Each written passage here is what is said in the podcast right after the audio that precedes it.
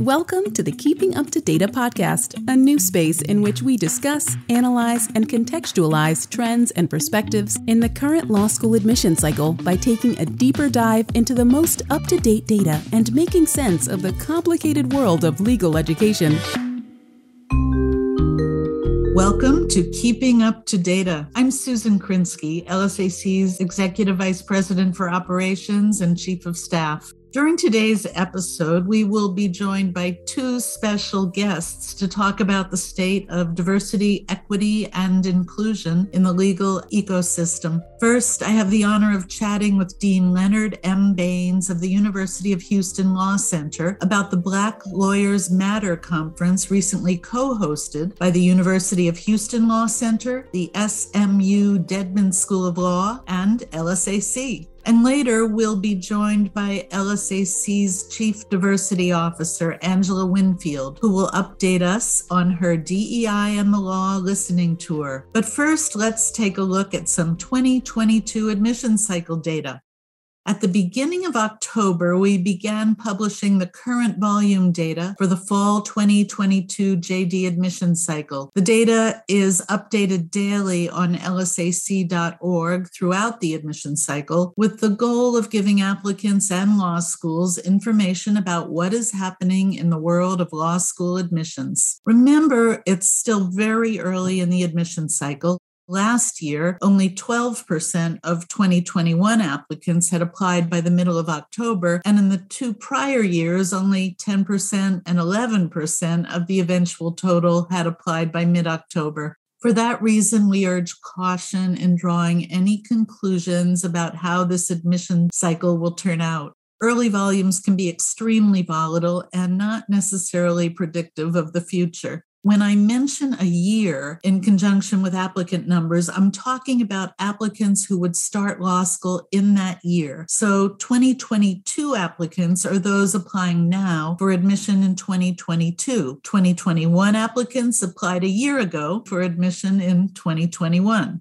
Overall, the number of applicants and the number of applications are somewhat higher than they were at this point last year. At least some of this increase may be due to spillover from last year, that is, candidates who decided not to apply last cycle. In fact, we've seen the early surge in this year's volumes already start to moderate slightly over the past few weeks. Currently, the number of applicants to law school is 9.8% higher than it was last year at this time, and applications are up 14.8%. Last year, applicants for 2021 admission were up almost 40% over the previous year, and applications were up almost 65% at this time. So, even with the smaller increases we're seeing right now, this year's volumes are still dramatically higher, between 40 and 50% higher than 2020 volumes and 2019 volumes. For most racial and ethnic groups, this year's applicant volume is slightly or even moderately above last year. American Indian, Alaska Native applicants are up 5.1% over 2021, but up 24 to 25% over the previous two years. Asian applicants are up 18.8% over 2021, but close to 65% over the prior two years. Black African American candidates are up 10 10.5% over last year's volumes, but over 48% higher than 2020 volumes. Hispanic Latinx applicants are up 13.6% over 2021, but on average 50% higher than the previous two years. Native Hawaiian and other Pacific Islander applicants are up 42.1% compared to last year, but when compared to the previous two years, we see increases of 74% and 93 3%. Caucasian applicants are up 9.2% over last year, so a little less than the overall increase in applicants. The one exception to the trend is that Puerto Rican applicants are currently down almost 29% compared to 2021, although up over the 2020 volumes. We know we saw an extraordinary year over year surge in Puerto Rican applicants early last year, so that may be part of what's driving the year over year decrease early this this year. Of course, we'll be investigating this data and we'll share additional information as we have it. We should also remember that while last year's volumes were high compared to the previous few years, they were actually not as high as the applicant volumes we were seeing year in and year out prior to the economic downturn in 2009. Digging a little deeper into who is applying this year, the numbers of reapplicants and deferred applicants, that is, people who applied last year but didn't enroll, appear to be very much in line with previous years. However, an unusually large percentage of this year's early applicants are applying with an LSAT score earned during last year's testing cycle or even earlier. This may support the idea that many of this year's early applicants were considering applying last cycle, but decided to wait until this cycle instead. Or maybe they were just thinking ahead. Naturally, we'll continue to keep an eye on this. Looking at gender, this year's early applicants are similar to the last few years, with a slightly higher proportion of women than men applying to law school. With respect to LSAT score trends among these early applicants, you may recall that last year there was a dramatic increase in applicants in the highest score bands. For fall 2022, the percentage of applicants in those highest score bands, 170 to 180, is currently down 18.5% compared to this time last cycle, but still higher than we saw in 2020 and 2019. Again, it's too early to draw any conclusions from such a limited and potentially unrepresentative sample. As for LSAT volumes, the August administration, the first since early 2020 that included an unscored variables section, along with the three scored sections, saw just under 25,000 test takers, of which almost 64% were first time test takers. We anticipate that the October test taker numbers will settle out at about 22,000 and a similar number for November, although we're still several weeks before the November administration administration. You can go onto our website to view the volume data, which is updated daily.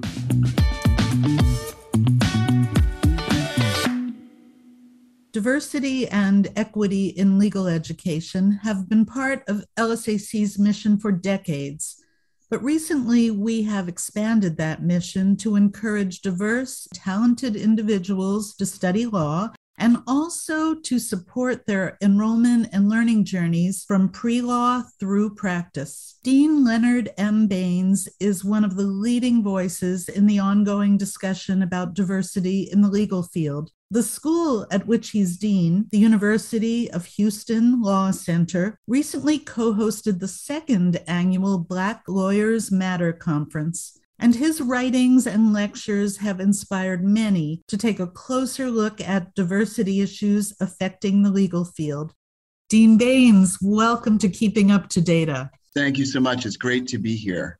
You hosted the inaugural Black Lawyers Matter conference in 2020, and at that time you wrote, we and the other law schools have much more work to do in diversifying our faculties, staff, and student bodies. Without a critical mass, how do we ensure that students of color are not isolated, marginalized, or tokenized? In your view, what is the work to be done and by whom? I believe the work has to be done by all of us. It has to be done by law schools, including faculty, staff, and alumni. It has to be done by legal employers, judges, law firms, and others, and by the ABA and Law School Admissions Council. Everyone can do more because it's going to take a concerted, community wide effort to tackle this problem.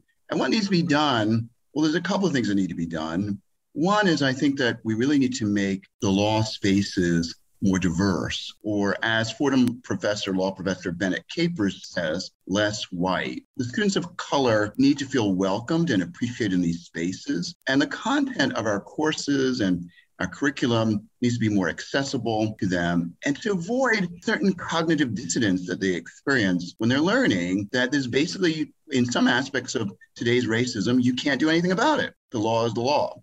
And we have to appreciate their lived experiences and figure out ways that they can figure out how to remedy the issues that they face in their everyday lives. And most importantly, in all of this, is the reason why we have such underrepresentation of students of color is because I think deep down, a lot of people still question the capabilities and the qualifications. If we all believed that students of color, especially African American students, could do well and succeed, we wouldn't have this problem. And we would work to make sure that happened. I see with a lot of this is that many times, whether it's legal employers, law school faculties, law school admissions process, everyone's looking for the unicorn. By the unicorn, I mean that exceptional Black or Latinx candidate. And the challenge with that is there's very few exceptional candidates generally, and those exceptional candidates will have lots and lots of opportunities. And so then when we pursue, and everyone's pursuing the same unicorn, guess what happens?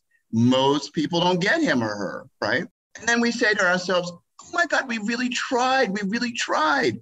And we couldn't get them. But you tried, you tried, but you didn't really try the right thing. People need to soul search and figure out what they really need to do to make a difference. Sometimes, if you can't find that candidate that you're looking for, you have to try to make a candidate. That's why pipeline programs are so important, whether it's pipelines to law schools, with pipelines to the legal profession, or law firms or legal academia. They will help you find those candidates. They will help you develop those candidates. So don't tell me there's not candidates out there. It's just the will that we all have to pursue to find those candidates and make our world a much more diverse place.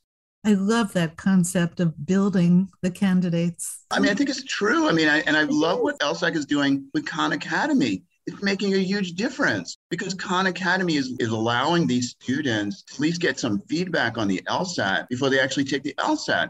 And that's the reason why LSAT scores are increasing because very often many students of color, many of them first generation, they think, oh, the LSAT is like the SAT. I did well on the SAT. Or, oh, oh, I have really good grades, so I don't have to worry about the LSAT. And then they take LSAT and they get very disappointed because the LSAT is very different than many other standardized tests and may not necessarily be evaluating you like the SAT does. And so I applaud Law School Admissions Council for its work there because I think it's making a huge difference. Well, thank you. I, you know, I, I know back when I took it, the prevailing wisdom was, oh, you can't prepare for it. yes, I know. yeah.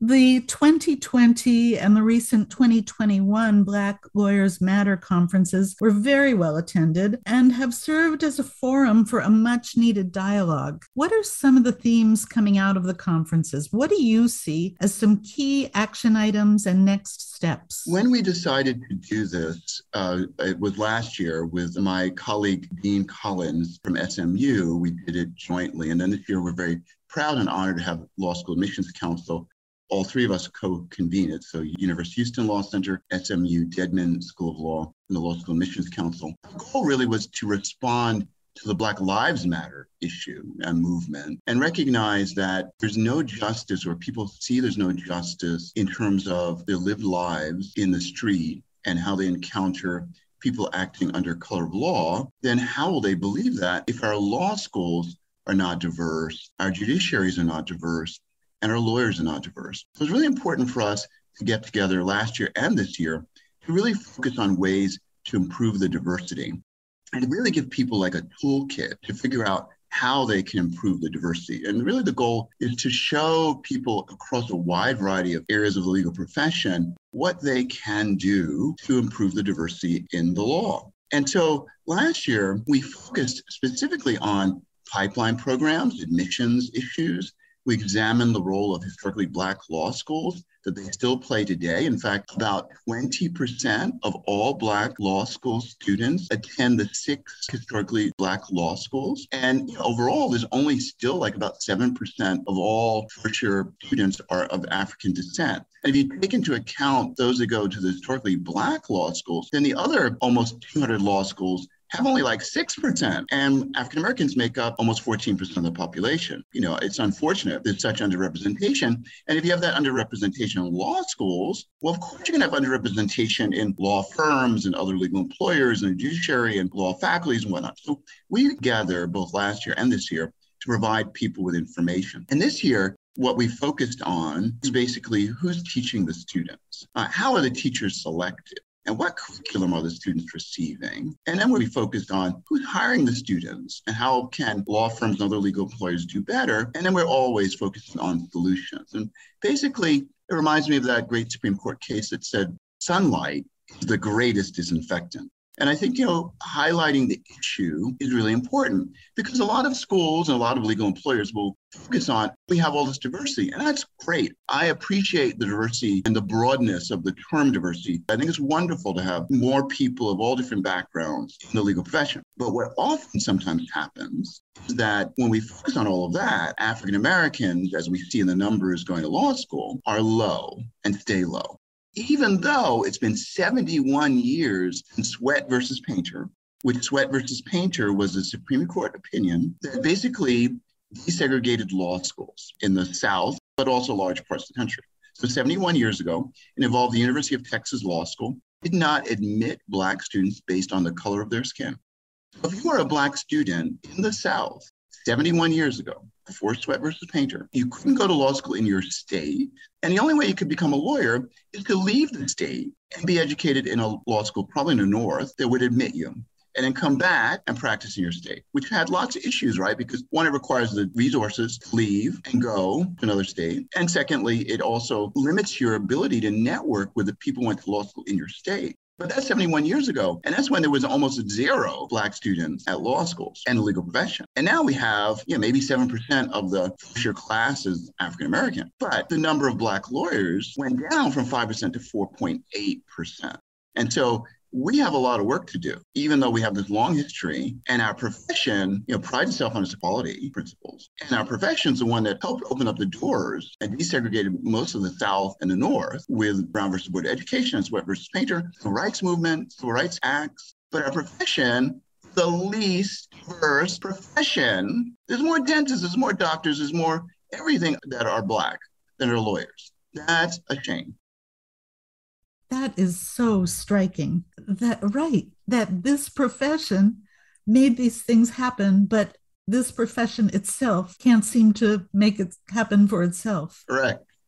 At the Black Lawyers Matter conferences, leaders from academia, government, and the private sector, among others, joined the sessions and contributed to the dialogue. Do you see the conference as an important forum to connect people from these different sectors how do you see the conference developing and evolving in the future? It's hard to know how it will evolve. I'm glad that it's going to be a regular conference because I think it's important for us to always do a gut check and a taking stock of where we are. Once people see the numbers, it's hard to deny them. So last year's conference was national, but it really had a Texas focus, you know, given the fact that uh, Jennifer Collins, Dean of SMU, School of Law, and I were the co-conveners. This year's conference is more of a national scope with a planning committee of deans and others from across the nation. But since that last conference, there's been a lot of movement in a lot of law schools really discussing the issues. You see it certainly in the listservs that really a much more robust conversation of diversity issues. You see it in the dean's dialogues that we've had, uh, the ABA deans, where there's been a number of speakers talking about diversity issues and what people can do better. You see it, I suppose, in a number of African American deans that actually are now in charge or deans of law schools across the country. There's now, I think, a little shy of 30 Black women deans, and there's maybe about 12 or 13 Black male deans. So it's like almost 50 Black deans of about 200 deans. So there's been, you know, some progress certainly but what we hope is for folks to get together, discuss these issues, figure out ways that they can work to resolve them. But you know, some of the other law schools are now starting pipeline programs, which they didn't have before. Some have hired deans of diversity, which they didn't have before. Some firms are deciding to partner with our historically Black law school in the state, TSU Thurgood Marshall School of Law, what the future, I hope, is that the conference will be national, but that people go back to their communities and see what they can do by working with their bar associations, with their law schools, with their law firms, with their corporations, see ways that they can solve this problem. Because, you know, nationally, it's important to discuss these issues and highlight them, but a lot of the action is going to come on the ground with determination and the interest of those stakeholders in particular states and cities to make a difference. And I think that it will take really a village to remedy this underrepresentation. We are focused on our approaches to diversity, equity, and inclusion, but we seldom talk about ways to measure progress. Are there important metrics we ought to consider? How do we begin to measure progress or the lack thereof? In other words, how do we know if the strategies we're discussing and putting into practice are working?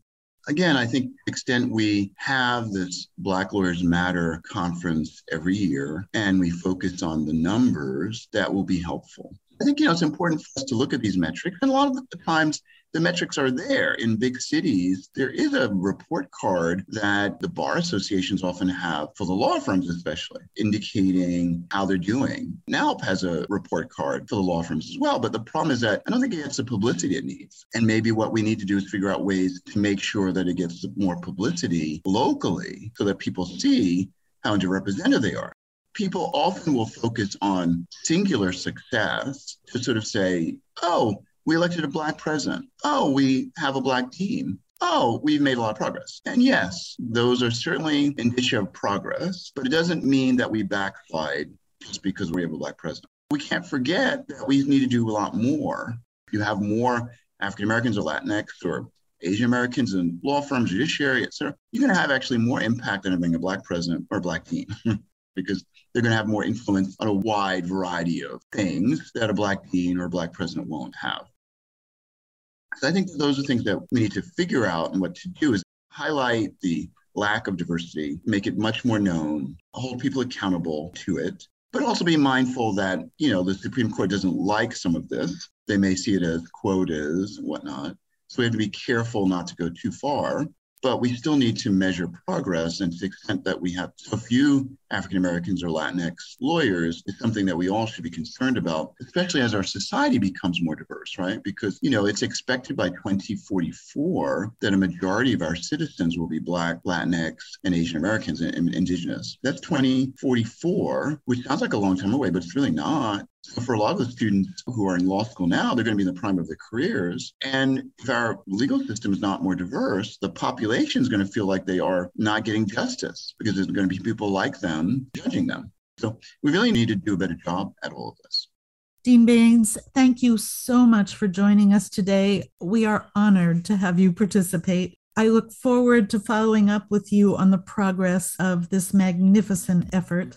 Thank you.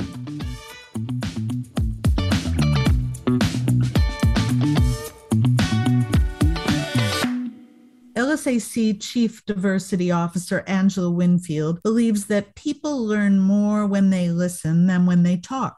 This is important because the legal education community is currently considering, debating, and striving to understand issues and challenges that will impact not just the future of our legal education system, but the soul of our country and the direction it will take for decades to come. In mid September, Angela embarked on the LSAC DEI and the Law Listening Tour, a six month trek that will take her across the country and back to learn more about the state of diversity, equity, and inclusion in legal education, and most importantly, to listen to the concerns of those affected. Angela, welcome to the podcast, and thank you for taking a little time out of your schedule to give us an update. It's my pleasure, Susan. It's always a delight speaking with you. Thank you.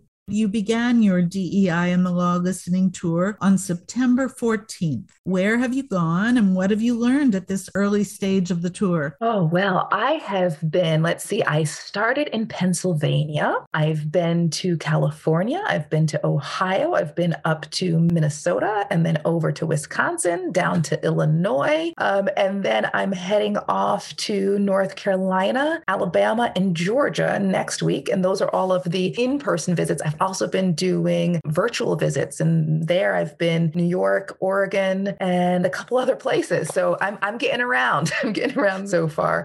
And what I'm learning is that our stakeholders, and I'm talking to a wide range of folks, it's not just law schools. I am talking to plenty of law schools, but I'm also talking to pre law advisors, pre law programs, pipeline programs, both inside and outside the law, I've talked to a law academy at a high school. So it's a wide range of stakeholders. And what I'm really hearing is that people are ready for transformational change. People are looking for not the usual kind of what kind of programs. I'm getting some ideas and suggestions and kind of tweaks around the edges and things that we can do better. But what I'm really hearing is that people are ready for something big. They want to see a difference and get some momentum behind diversifying the profession. I'm getting that loud and clear. And they also are looking and not shying away from some of the difficult issues. So that's been really exciting to hear. And I've been just so grateful for people's candor where did the idea of doing a listening tour come from and what do you ultimately hope is the outcome of this effort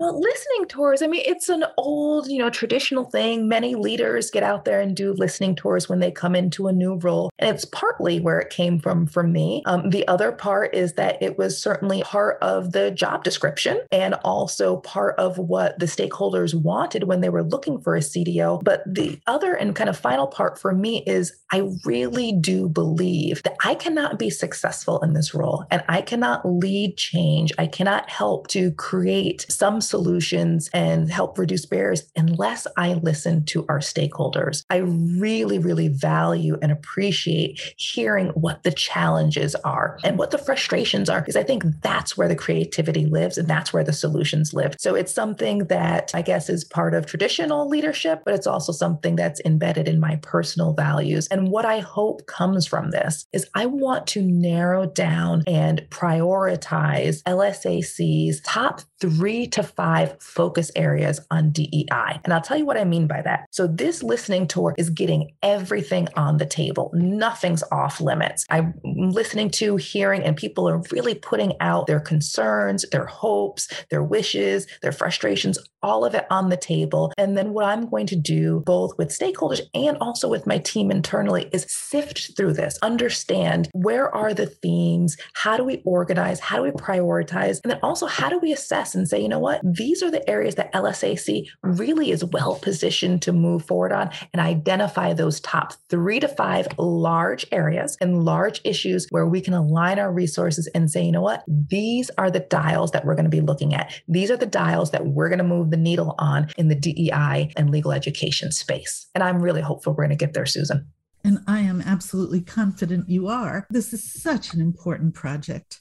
You participated in the Black Lawyers Matter conference, and you've certainly been part of this dialogue. Do you think more efforts like this are needed?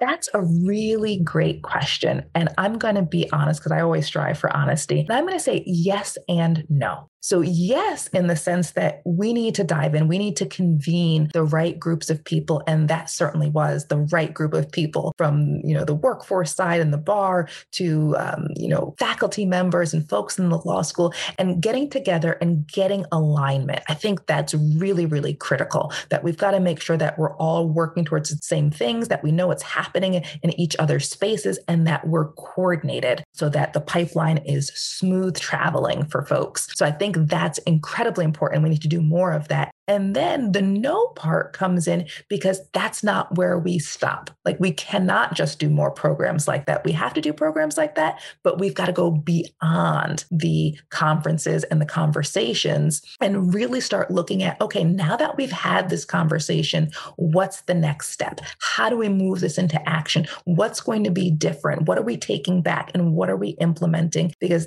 again, that's what I'm really hearing from folks. They're eager, they're excited, they're a little nervous nervous, but they do want change and they want to be a part of it. So, great conference. Yes, we need more of it, but we need even more than just conferences. We need the action behind it. What else should I be asking you? Oh, I don't know, Susan. There's so many questions. Um, am I having fun doing this? Yes.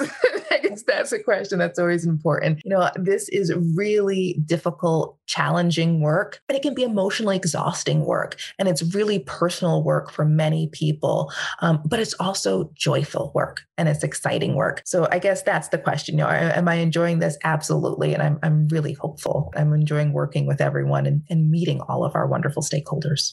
understanding that you are a month into a six month listening tour, do you have a sense of how many visits you will make over the course of six months? It's looking like an awful lot. I, I wouldn't be surprised if it's upwards of 100 different places. Angela, thanks so much for joining the podcast today. It was terrific to hear from you. We can't wait to hear more. Thank you so much, Susan.